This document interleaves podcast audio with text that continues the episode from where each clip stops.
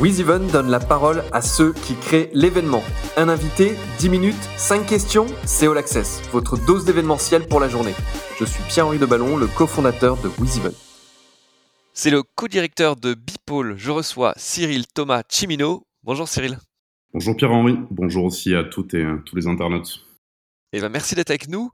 Parle-nous de cette structure Bipole. Alors Bipole est une maison d'artistes et une entreprise culturelle indépendante fondée en 2010. Alors, euh, j'ai la chance de, la co-diriger encore aujourd'hui, malgré la crise, aux côtés de mon associé Julia Capel et d'une équipe composée de, plus ou moins de 12 salariés à temps plein. Donc l'agence assure la production de tournées le booking d'un catalogue de, plus ou moins 60 artistes, souvent français mais aussi internationaux. Or concrètement, cela représente euh, environ, on va dire, 1000 bookings par an, alors ça, c'était les, les chiffres 2019.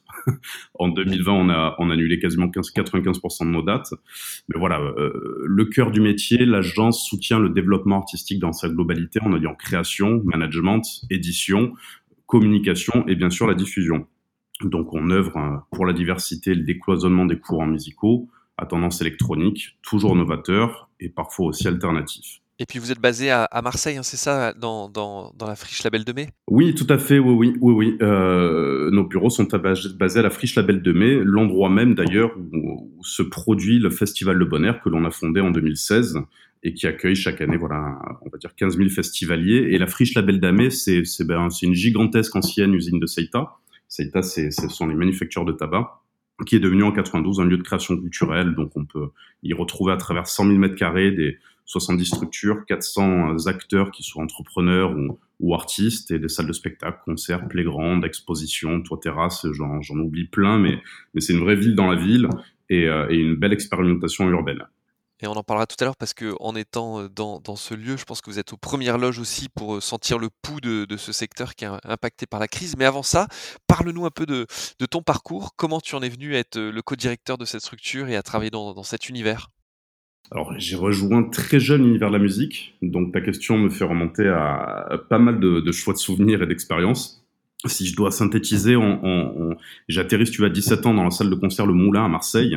J'étais la, petite main du régisseur général qui était qui était aussi pédagogue que feignant. Du coup, euh, du coup, il m'a rapidement formé et délégué un, maximum de tâches.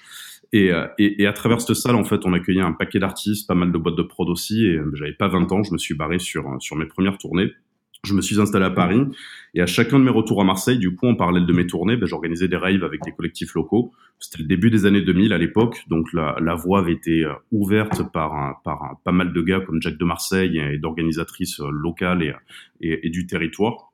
Donc il y avait un super élan avec plein de labels, artistes, organisateurs, et, euh, et, je pense notamment, ben, tu vois, à Pierre Alain que j'avais rencontré à l'époque, le, le, le, directeur du cabaret à, à, Marseille, à la Friche justement, et c'est lui qui, qui nous a invités à rejoindre la Friche il y a 10 ans quand je fondais Bipol. Donc voilà pour le petit clin d'œil à Pierre Alain quand on crée des événements, quand on participe à des tournées, forcément on a des, souvenirs marquants. Je crois que tu voulais nous parler, et puis ça va faire aussi un peu rebond sur cette notion de résilience dont on a besoin en ce moment, d'une édition assez particulière du, du Télérama Dub Festival. On est en 2015 que, tu avais que tu avais monté. Parle-nous de ce contexte et de comment vous aviez rebondi. Oui, bah, c'est chouette de parler euh, durant cette crise, de parler d'une autre crise. donc ça, comme tu dis, c'était 2015, donc c'était bah, voilà 20 ans plus tard après le début du taf et, euh, de mon lancement dans la musique. Donc euh, cette fois, si tu veux, on, se retrouvait entouré de toute une équipe, de tout un écosystème, des réseaux tissés, plus de rencontres et, et effectivement un gros système nerveux un peu plus endurant. Donc c'est vrai que produire, c'est vivre plein de moments très forts à chaque event. Mais, mais pour le Télérama de Festival, effectivement, c'était le 21 novembre 2015, seulement huit jours après l'attentat du Bataclan.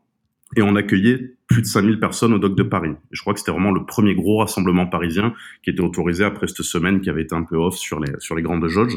Donc autant dire qu'à 20h, à l'ouverture du site, on avait nos équipes de billetterie, nos équipes de sécu, les fils de festivaliers à l'entrée du site et, euh, et ça l'a ramené vraiment pas large. Donc là, la soirée en tant que producteur était euh, juste complètement inédite.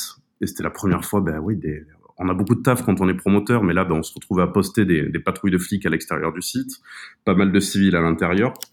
Tout est allé euh, euh, très très vite et, euh, et c'est vrai qu'à 3 heures du matin, donc au peak time, je, suis parti avec mon ami et, co-organisateur Frédéric Péguillon faire un petit tour du site, d'ambuler au milieu des festivaliers et l'ambiance était était juste dingue.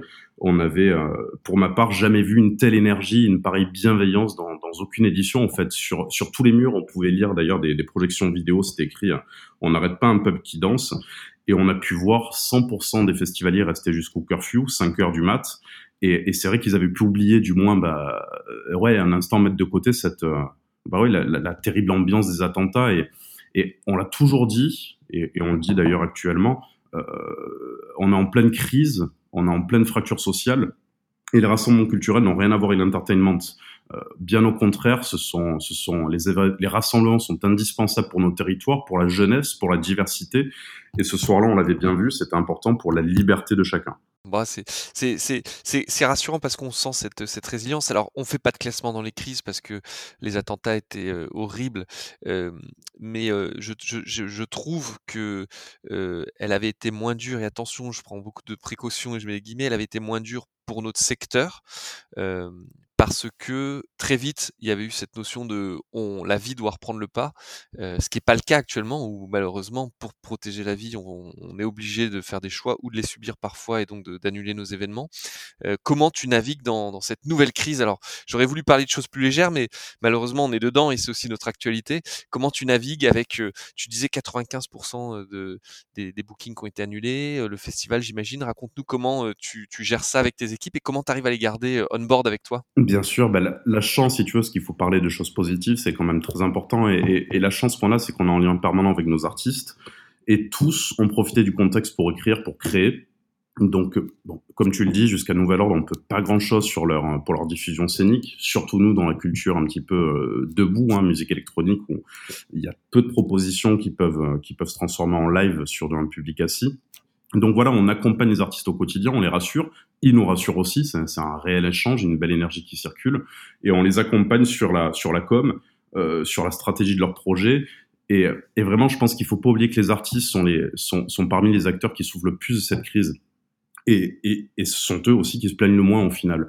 Donc ils se montrent patients, courageux, et, et, en gros, ben voilà, on fait tout pour stimuler leur inspiration, pour les accompagner dans des créas. Toi, tu dis, Cyril, que finalement, cette pause forcée euh, est aussi un moment de création et que quand ça va repartir, il y aura beaucoup de choses qui vont nous être proposées? C'est sûr qu'à la sortie, sortie de toute crise, il peut que y avoir du, du positif. Donc après, l'objectif, c'est de rester vivant. Et là, là, ben, c'est effectivement un débat qui est une, un objectif qui est grave. Mais, euh, mais il y a beaucoup de débats à travers cette crise. Et, et nous, on le voit avec nos artistes, à l'instar de, de Simocel, qui a livré une superbe tribune euh, récemment pour, euh, qui était continué à DJ, mais pas n'importe comment. Donc voilà, ça fait partie d'un des débats qu'on anime et sur les responsabilités, qu'elles soient environnementales ou inclusives. Et, euh, et après, bah, grosso merdo, c'est dur pour un producteur aujourd'hui. On, on, déambule entre fonds de soutien, fonds de secours, fonds de sauvegarde, PGE, fonds festival. Est-ce que c'est ça le métier de producteur? Monter des dossiers tous les six mois pour reculer d'autant les, les, dépôts de bilan. Non, c'est euh, c'est c'est pas ce que j'ai signé à l'époque. Donc voilà. On, me fais penser à, à, Mathieu Drouot que j'avais reçu cet été et qui me disait mais euh, mais je ne fais qu'annuler des ouais. événements et c'est l'inverse de ce que de ce qui est mon métier. Et, et, ça demande et ça demande un temps fou. Donc c'est euh, c'est ça qui est assez incroyable, c'est que euh, ça demande beaucoup plus de temps d'annuler, tant en billetterie qu'en administration et et, euh, et c'est vrai qu'on a une chance chez Bipol, c'est de se sentir très bien entouré, tu disais tout à l'heure à la friche, mais de partout en France aussi, bah, grâce à, plein de réseaux, plein de fédérations comme l'appel des indépendants notamment. C'est un appel qui a été euh, qui a été lancé en mars dernier par une trentaine de structures de manière très spontanée et, euh, et c'était concomitant si tu veux avec nos amis de Lyonnais de Répercussonde qui est qui est l'un des premiers festivals du coup qui a été annulé au printemps dernier. Et six mois plus tard, on se retrouve avec 1600 structures signataires, que ce soit festival, euh, salle de concert, mais aussi médias, labels, éditeurs, producteurs, artistes. Et, et, cet appel nous a réunis à travers la proximité de valeurs de, de chacun et nous réunit par et pour nos principes d'indépendance. Donc, euh, et du voilà. coup, aujourd'hui, le point positif de tout ça, c'est que ce, que ce que je sens de tes propos, c'est qu'il y a une grande solidarité dans, dans ce secteur. Est-ce que c'est le cas sur, sur la Belle de Mai? C'est-à-dire que euh, est-ce que toutes ces tous ces acteurs de cette industrie culturelle, quels qu'ils qu soient, est-ce que vous vous épaulez au quotidien?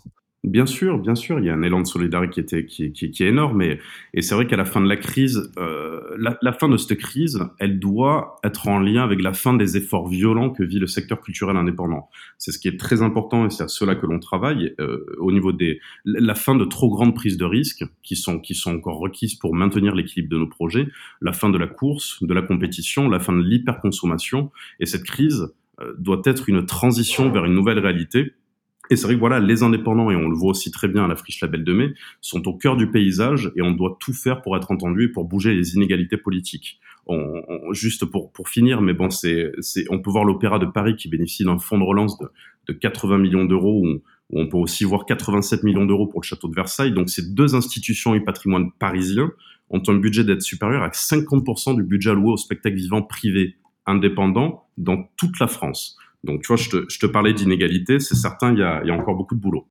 Et tu parlais de politique, et c'est aussi le rôle de, bah, finalement, des acteurs de la culture. C'est aussi de, euh, c'est un rôle très politique malgré tout de, de, de, transmettre cette culture aux concitoyens et, et, puis de créer du lien social. Et je crois qu'on en a, qu'on en a besoin. J'aimerais qu'on finisse peut-être sur cette phrase sur "On n'arrête pas un peuple qui danse". C'est ça hein, la phrase que tu disais tout à l'heure. Tout à fait. Et ben, je crois que c'est, on va essayer de garder ce, ce, côté positif. Cyril, merci pour ce, cet aperçu de vos activités euh, chez Bipole et puis, euh, et puis euh, au-delà de ça, de, de, tous les acteurs de, de, la friche Label de Mai.